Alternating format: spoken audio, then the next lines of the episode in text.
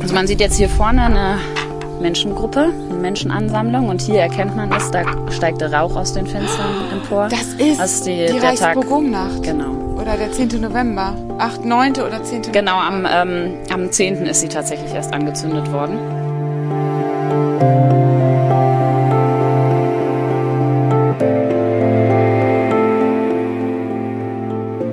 »49 Menschen, 49 bewegende Geschichten. Ein Stück Deutschland. Der Podcast.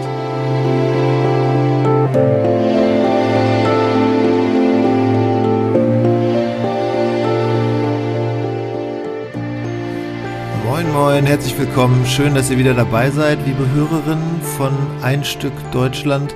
Das ist unser Podcast über Flucht und Vertreibung von Jüdinnen und Juden in der Nazizeit. Guten Morgen, Corinna. Hey Carsten, ich freue mich, dass du auch dabei bist und ihr da draußen. Unsere erste Folge im neuen Jahr. Ja, und wir machen heute, anders als ihr es vielleicht erwartet, nicht mit einer neuen Zeitzeugin oder einer neuen Zeitzeugengeschichte weiter.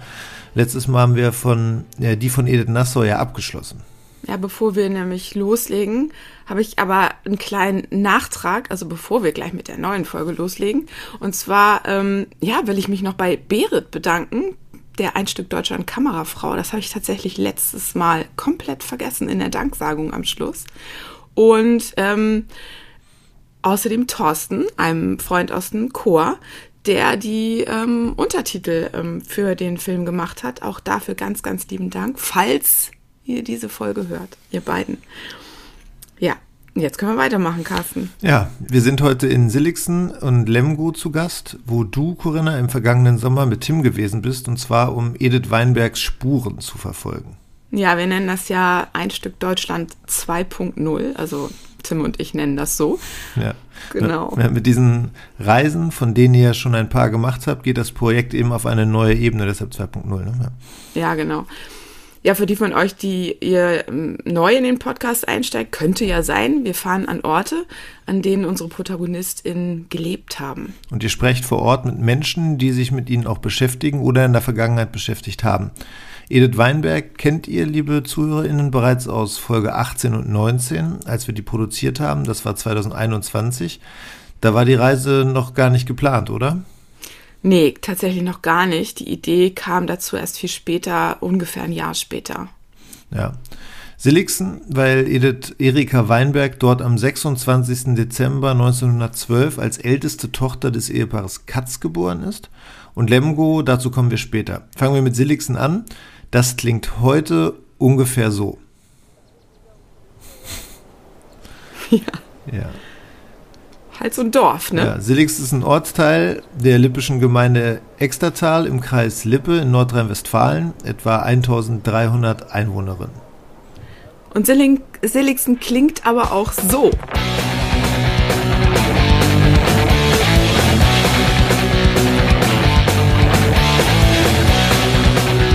Uiuiui. ist jetzt mal was zum Überraschen. Das sind die Champagner-Punks und das ist ihr Frontmann. Ich äh, bin Manuel Hilwig, gebürtig hier aus dem Extertal und äh, bin äh, Labelchef von der X-Force und meine eigene Band heißt Champagner Punks. Wir machen Punkrock in herkömmlichem Sinne und ja, engagieren uns sehr stark hier gegen rechts. Ja, und zwar mit seinem Freund Marc Witoska. Die haben wir in Silixen am Geburtshaus von Edith Weinberg getroffen, die beiden. Wir haben dann äh, CD unterstützt gegen rechts und dann haben wir auch gemerkt, dass wir halt auch persönlich angegriffen worden sind und angegangen worden sind. Mir ist einmal das Auto zerkratzt worden. Ja, äh, ich habe relativ viel Shitstorm im Internet auch erlebt. Stehe da allerdings drüber. Und Weil du äh, Musik gegen rechts. weil ich Musik gegen rechts unterstütze. Okay. Was ist denn zu der rechten Szene hier zu sagen? Also hier in der Umgebung. Manuel kann da viel mehr zu erzählen, aber es gibt hier schon relativ viel Rechte. Ähm, ich habe einen Prozess führen müssen gegen jemanden, der Mitarbeiter hat verprügeln lassen von uns, der halt auch sehr rechts gewesen ist. Und ähm, es gibt hier eine relativ starke äh, rechte Szene in den Bergdörfern, die halt auch nicht davor zurückschrecken, äh, aggressiv zu werden. Ja, sind wir mittendrin äh, in einem ganz äh, aktuellen Thema. Marc Witoska ist eigentlich Immobilienunternehmer, besitzt Häuser und hat auch eine Immobilien, also eine Wohnungsverwaltung.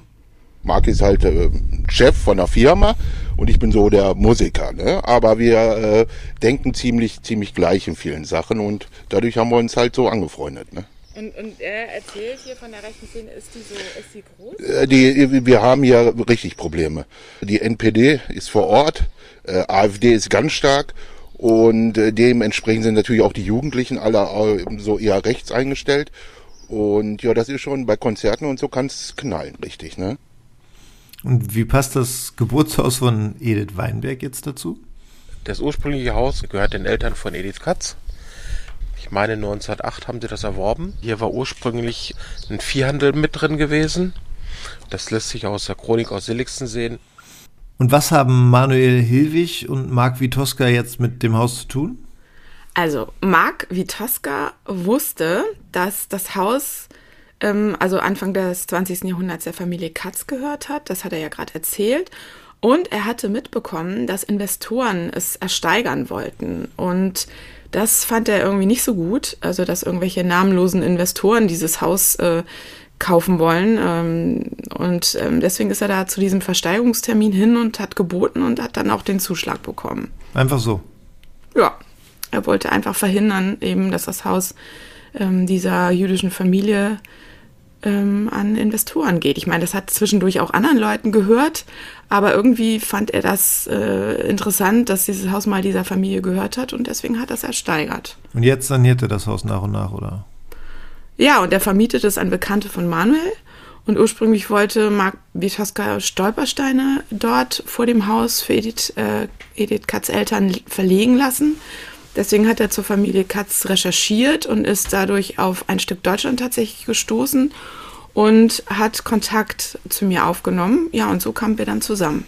Ja, wir wissen ja, Stolpersteine können nur am, ja, am letzten freiwillig gewählten Wohnort gelegt werden. Und wir wissen aus Folge 18 und 19 auch, dass Familie Katz in der Nazi-Zeit schon ganz lange eben nicht mehr in Silligsen gelebt hat, sondern in Lemgo. 1915 sind sie von Silligsen nach Lemgo gezogen, genau, das ja. wissen wir. Ja. ja. Genau deswegen machen wir jetzt auch einen Ortswechsel von Silligsen nach Lemgo und hier kommt Sarah Elkmann ins Spiel. Sie war auch unser Gast in Folge 19. Als Historikerin hat sie für die Stadt Lemgo als Volontärin am dortigen Museum gearbeitet und sich voll in die gesamte Geschichte zu den Jüdinnen und Juden vor Ort eingearbeitet. Und Sarah habt ihr dann ja auch noch am gleichen Tag in Lemgo getroffen. Genau, das ist jetzt ein krasser Ortswechsel, aber ich kann noch mal sagen, wir kommen nachher noch mal zu den anderen beiden zurück.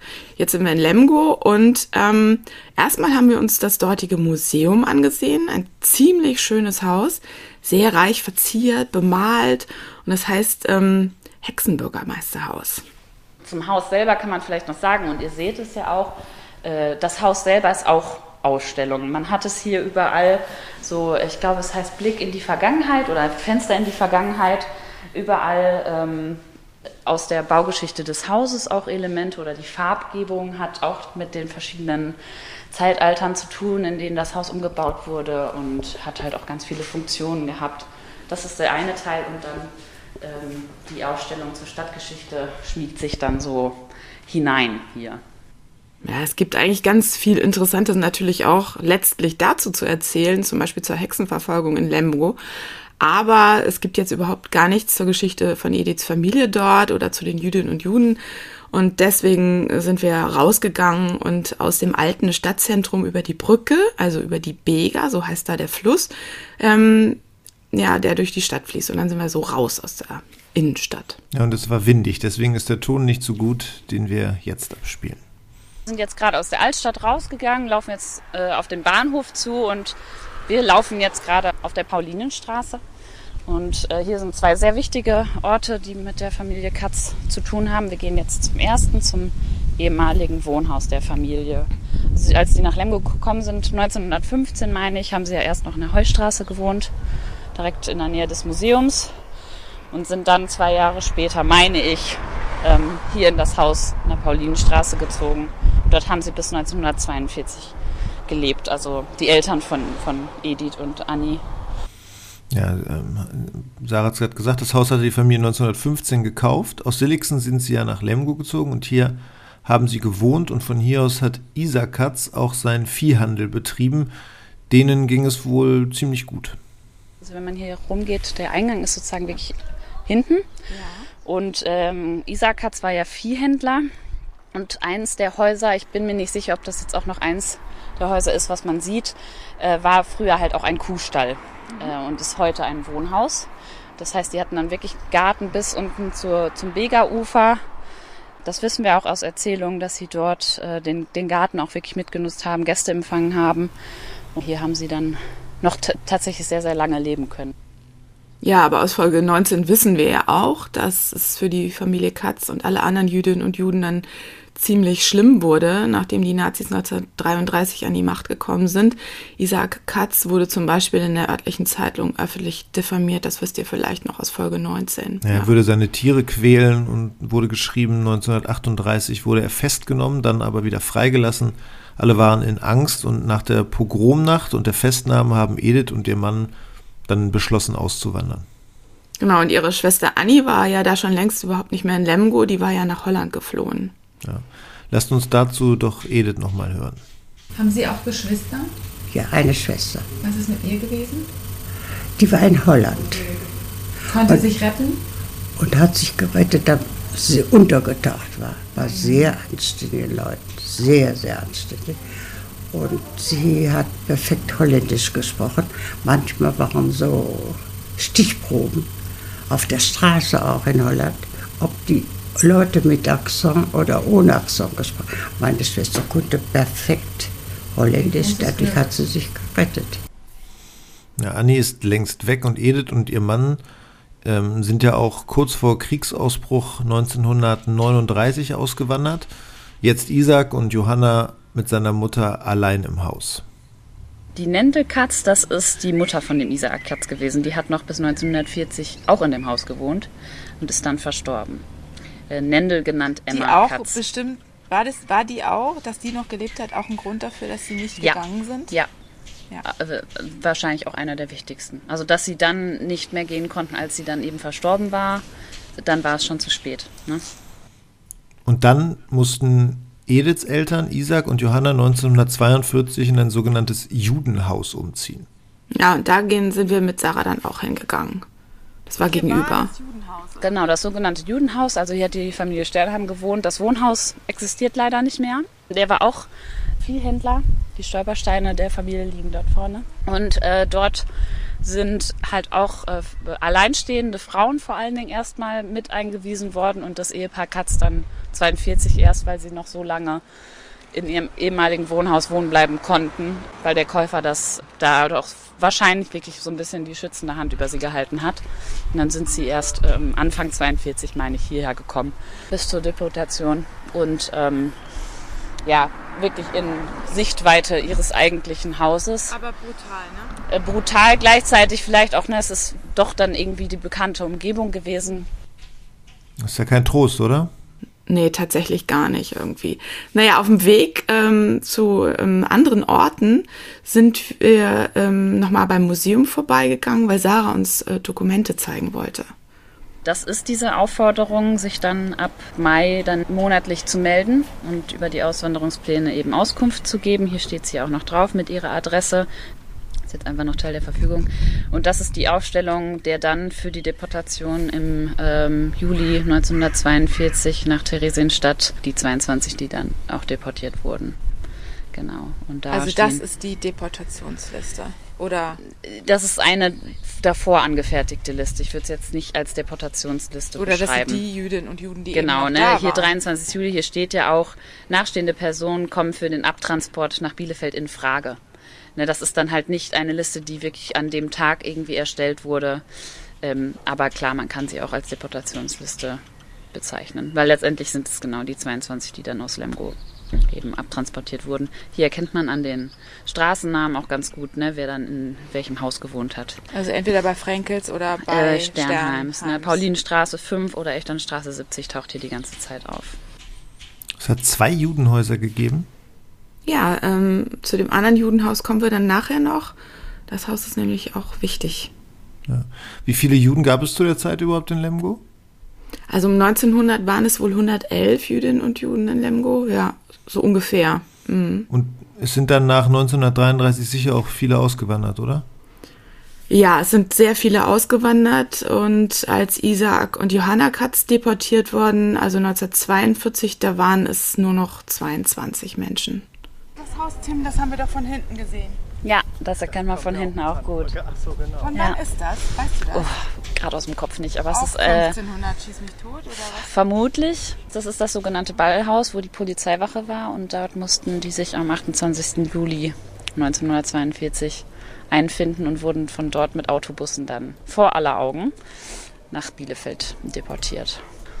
Das Also- heißt, hier ist der Ort der Deportation. Genau. Direkt am Rathaus, mitten in der Stadt. Ja. Und gab es da Schaulustige? Ja.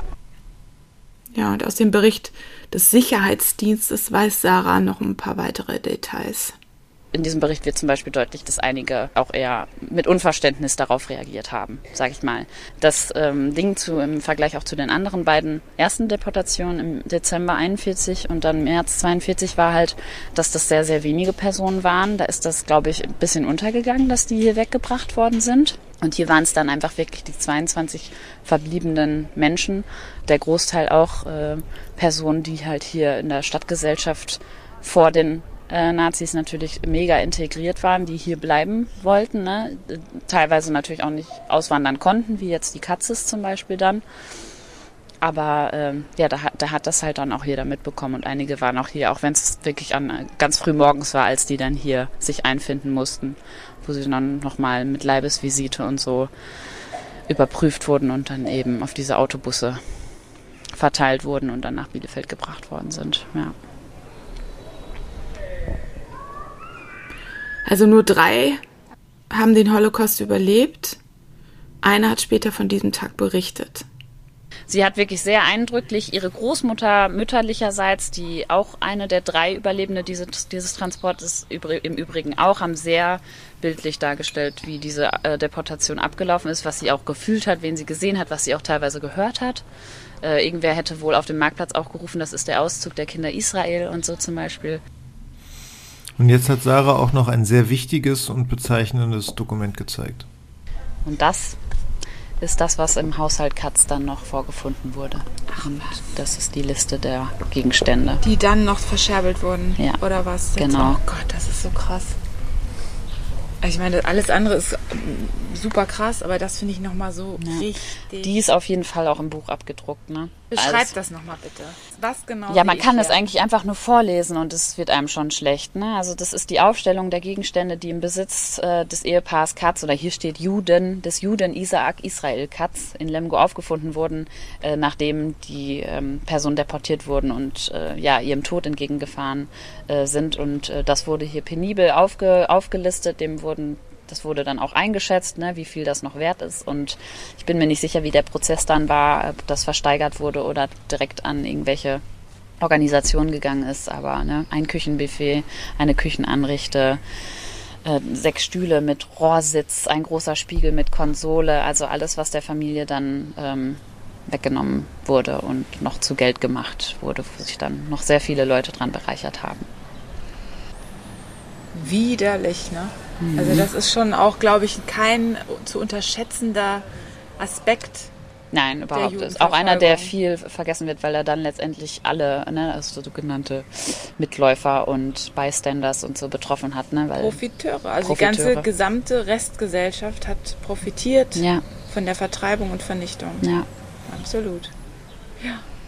Ja, ist genau das, den Eindruck bekommt man. Ne? Es ist quasi eigentlich nur eine, eigentlich ja nur eine Kleinigkeit, dass dann irgendwie Sachen weggegeben werden, aber es zeigt eben, wie krass das ist, dass Leute mm, weggeschafft werden und dann wird noch das Hab und Gut weiterverkauft.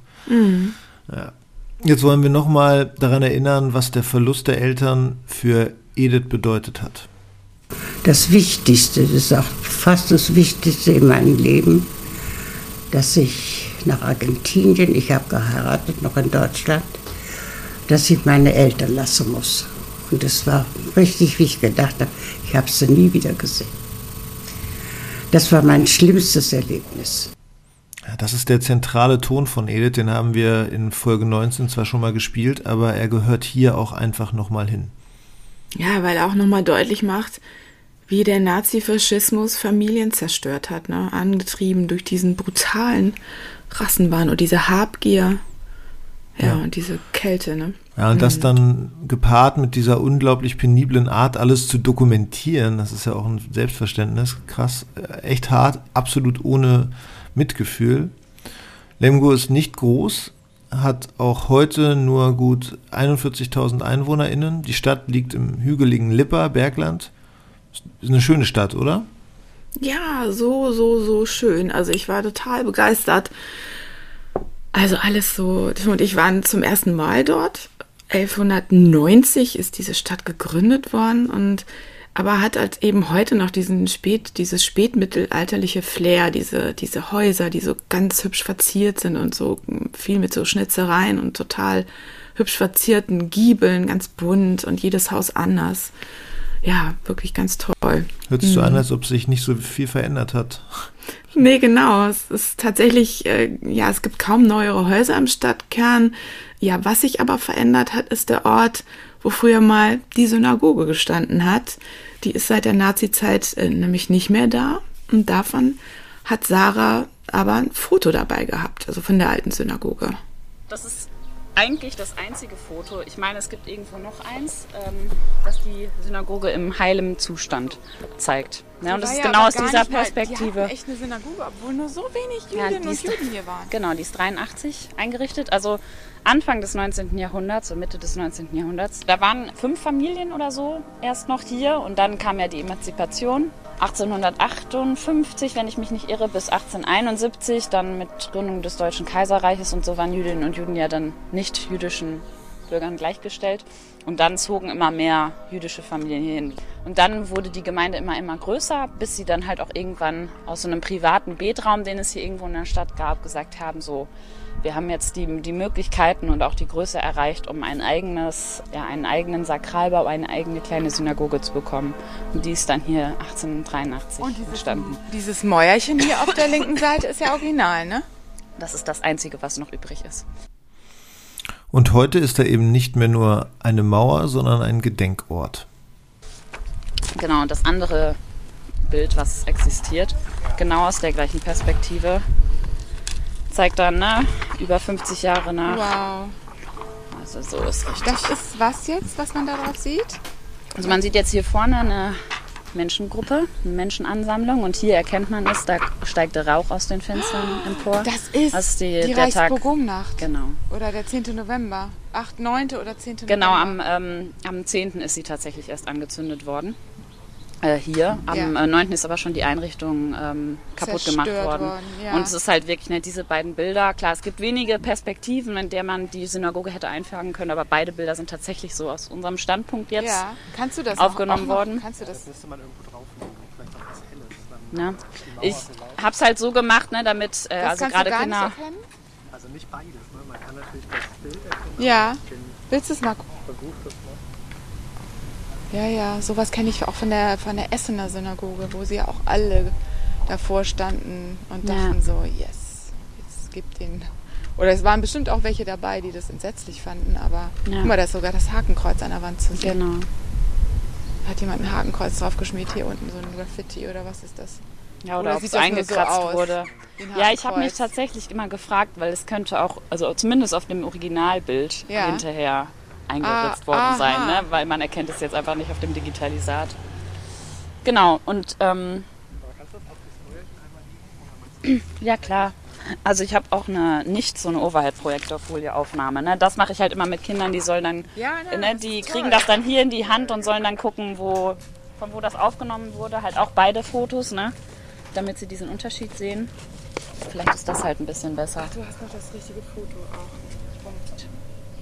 Genau, und äh, die ist dann eben zerstört worden, dann ist sie angezündet worden. Äh, irgendwann sind die Trümmer dann halt entfernt worden. In den, ich weiß leider nicht wann, ähm, war das hier wirklich einfach ein, ein Platz und es, äh, eine der beiden Tafeln wurde angebracht und es gab in der Mitte noch so eine Erinnerungstafel. Und dann, das war so Ende der 80er Jahre, als das hier mit der Erinnerungsarbeit und Erinnerungskultur so richtig ins Laufen kam, wie ja an vielen Orten, gab es dann tatsächlich einen Wettbewerb für ein, ein neues Mahnmal an diesem Ort. Und dieser Entwurf hat halt gewonnen, der dem Synagogenbau natürlich auch nachempfunden ist, wie man sehr gut erkennen kann. Also auch die Bäume stehen dort, wo die Säulen waren. Äh, sie ist nach äh, Osten ausgerichtet.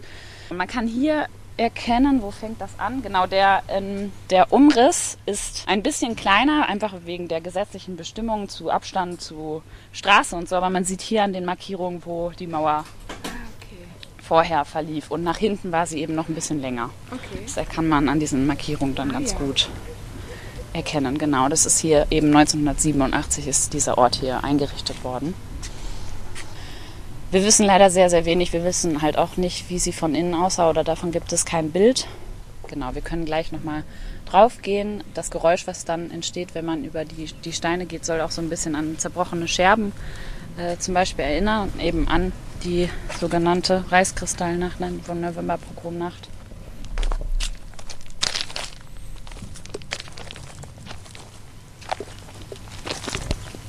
Und hier sind Steine abgelegt. Genau, da kann ich jetzt äh, nicht sagen, ob das ne, zum Beispiel äh, Verwandte sind, die das noch machen, äh, Bürgerinnen und Bürger, die so ähm, den, den Toten gedenken.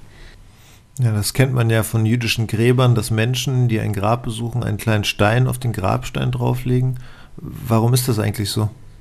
Ja, ich habe mal nachgeguckt, das ist tatsächlich ein, alter, ein ganz alter Brauch. Schon die Israeliten bestatteten ihre Toten mit kleinen, also unter, unter kleinen Steinhaufen. Ähm, dadurch haben die Angehörigen die Stelle des Grabes einfach markiert, sodass sie es wiederfinden konnten, so in der Landschaft. Ähm, jeder brachte einen Stein mit zur Beerdigung und diese kleinen Steinchen auf den Grabsteinen, die man heute so kennt, das ist eben von diesem Brauch übrig geblieben. Die ähm, jährliche Gedenkveranstaltung am 9. November, die endet auch hier äh, mit einer Gedenkminute. Werden hier nochmal Teelichter abgelegt. Generell ist das ja auch äh, der zentrale Ort des Gedenkens in der Stadt für die Opfer der Shoah. Der Gemeindemitglieder. Ach, der Gemeindemitglieder. Äh, genau. Okay, also es sind nicht die, die ermordet wurden, sondern die, die hier. Nee, nee, also der ermordeten Gemeindemitglieder. Ach so, das sind die. Ja, ja, aber dann müssten doch die Katzen hier auch sein, oder? Genau, die Katz stehen hier, meine ich. Genau, da. Isaac Katz. Isaac Katz. Jana Katz, geboren. Genau, geborene Pins. Siehst du das, Tim? Das ist halt auch der einzige Ort, wo wirklich alle namentlich einmal auftauchen. Nicht alle von denen haben Stolpersteine hier. Ähm, einige sind ähm, ja auch dann äh, nochmal verzogen. Boah, ich muss mal überlegen. Die meisten haben wahrscheinlich doch einen. Ich glaube, allein in Lemgo gibt es nämlich auch 50 Stolpersteine. Wow, echt? Es sind einige, ja, es sind echt viele. Wow. Gibt es die Geschichten zu den anderen Menschen irgendwo zu lesen?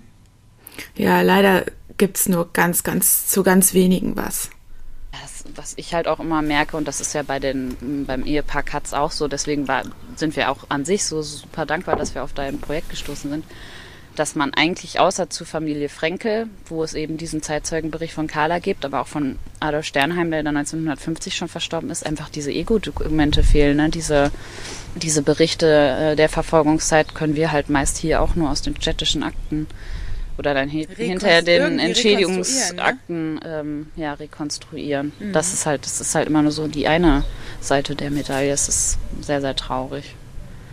Ja. Und das ist halt auch so ein Punkt, ne? die zu einigen Namen können wir hier mehr, mehr erzählen als zu anderen und das kann man aber auch noch ändern. Aber Fall. trotzdem sind sie sichtbar, ne? Und das ist, finde genau. ich, wichtig, dass, dass die Menschen, die hier waren, eben auf diese Art und Weise, auch wenn man wenig über sie weiß, ja. trotzdem immer noch an sie erinnern kann ja. und sie nicht dass sie hier auch genau sind. Ne? Also für die Ewigkeit hier eben auch äh, ein, ähm, ja, ein Denkmal, ein Denkmal gesetzt worden ist. Ne? Genau. Ja.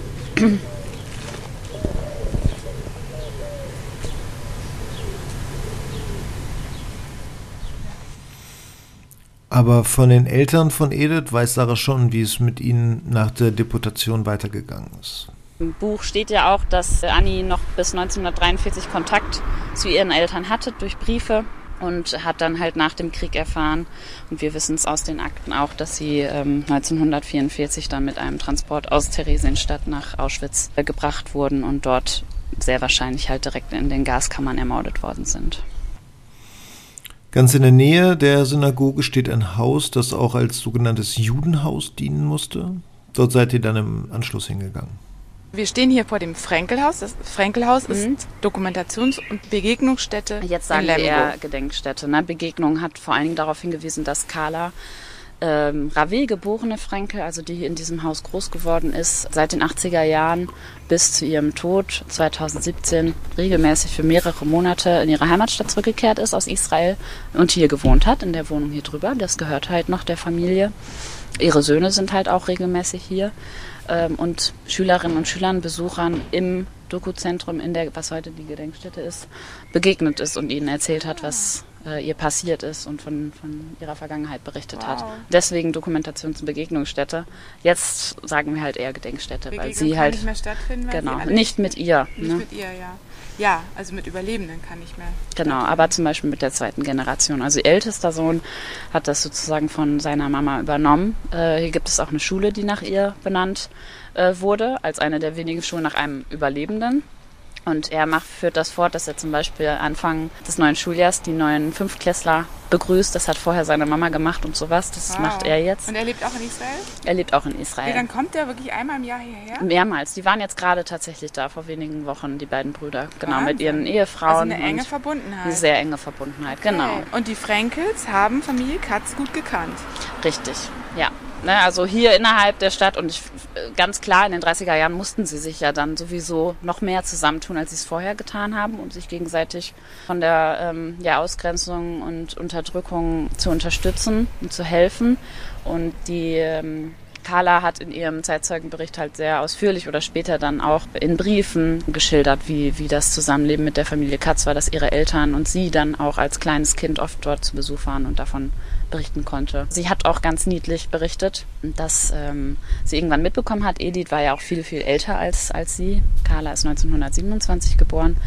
Ähm, dann mit ihrem Verlobten auch oft da war und die beiden halt, haben halt immer Spanisch gelernt, weil sie sich auf die Auswanderung vorbereitet haben nach Argentinien. Oder sie hat berichtet, dass ihr Vater, also Isaac Katz, der ja ein Auto hatte, die Familie Frenkel manchmal an die Weser gefahren hat nach Eidewaden. Da kommt die, ähm, die Mutter von Carla her und ähm, da, der war Schlachter, glaube ich. Die, die Familie war eine Schlachterfamilie und hatte deswegen wohl auch ge ähm, geschäftliche Beziehungen zur Familie Katz. Und dann hat äh, Isaac Katz die Familie Frenkel auch da oben hingefahren. Und dass Edith und ihr Verlobter wohl auch dabei waren, ab und zu die ganze Zeit Spanisch gelernt haben. Das hat Carla berichtet. Das finde ich irgendwie das ist ein tolles, tolles Bild. Und das, fand, das hat sie immer als, es war so komisch, dass sie da im Auto saßen und Spanisch gesprochen haben. Aber sie hat gleichzeitig auch geschrieben, aber die haben halt irgendwo vorausgesehen, was, oder den richtigen Schritt gemacht ne, und sind dann eben emigriert oder konnten emigrieren. Ne? Ja. ja, und an dieser nee, Stelle, genau. Hm, an dieser Stelle, Carsten, würde ich fast sagen, wir können diese, diese Folge beenden, nämlich jetzt vor diesem Haus stehen und in diesem Haus verabredet sind mit zwei äh, Menschen, die etwas mit diesem Buch zu tun haben, von, denen, äh, von, von dem Sarah jetzt auch schon das ein oder andere Mal erzählt haben. Und bevor wir aber ins Haus reingehen und später dann auch wieder nach Silixen gehen, würde ich sagen, beenden wir diese Folge jetzt.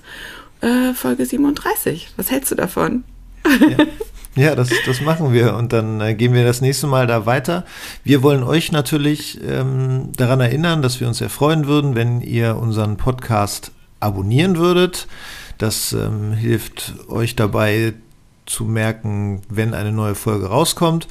Und äh, ja, wir motivieren euch gerne auf die Seite www.einstückdeutschland.com zu gehen. Da könnt ihr nämlich ähm, ja auch noch weitere Seiten des Projektes kennenlernen. Es sind dort alle Texte hinterlegt, ähm, auch gesprochen. Und der Film, und, den Film ja, könnt ihr euch anschauen. Und, und, der Film ist mittlerweile genau, auf der Seite, genau. genau. Aber nochmal ja, und denkt dran, achso, ihr findet ja, uns genau. bei Steady. Dort könnt ihr unseren Newsletter abonnieren und auch Teil der Ein Stück Deutschland Genau, weil ich denke immer, ich habe schon darüber nachgedacht. Ich meine, wir stellen das hier ja ähm, sozusagen kostenfrei zur Verfügung, äh, diese, diese ganzen Geschichten und so. Und dann denke ich mir, aber vielleicht so wie so ein Kaffee trinken gehen, wäre es schon möglich für euch, ähm, ja, uns auch zu unterstützen mit, mit einer kleinen Summe pro Monat, das wäre schon echt großartig, weil, ähm, ja, weil wir eben auch Kosten haben. Und ja, es wäre einfach klasse. Ja. Ja, und dann sagen wir jetzt für heute Tschüss und freuen uns, wenn ihr bei der nächsten Folge, wo wir dann an der Stelle weitermachen, wieder dabei Ich freue mich, wenn ihr dabei seid. Ganz lieben Dank und schöne Grüße. Danke, Carsten. Ciao. Tschüss.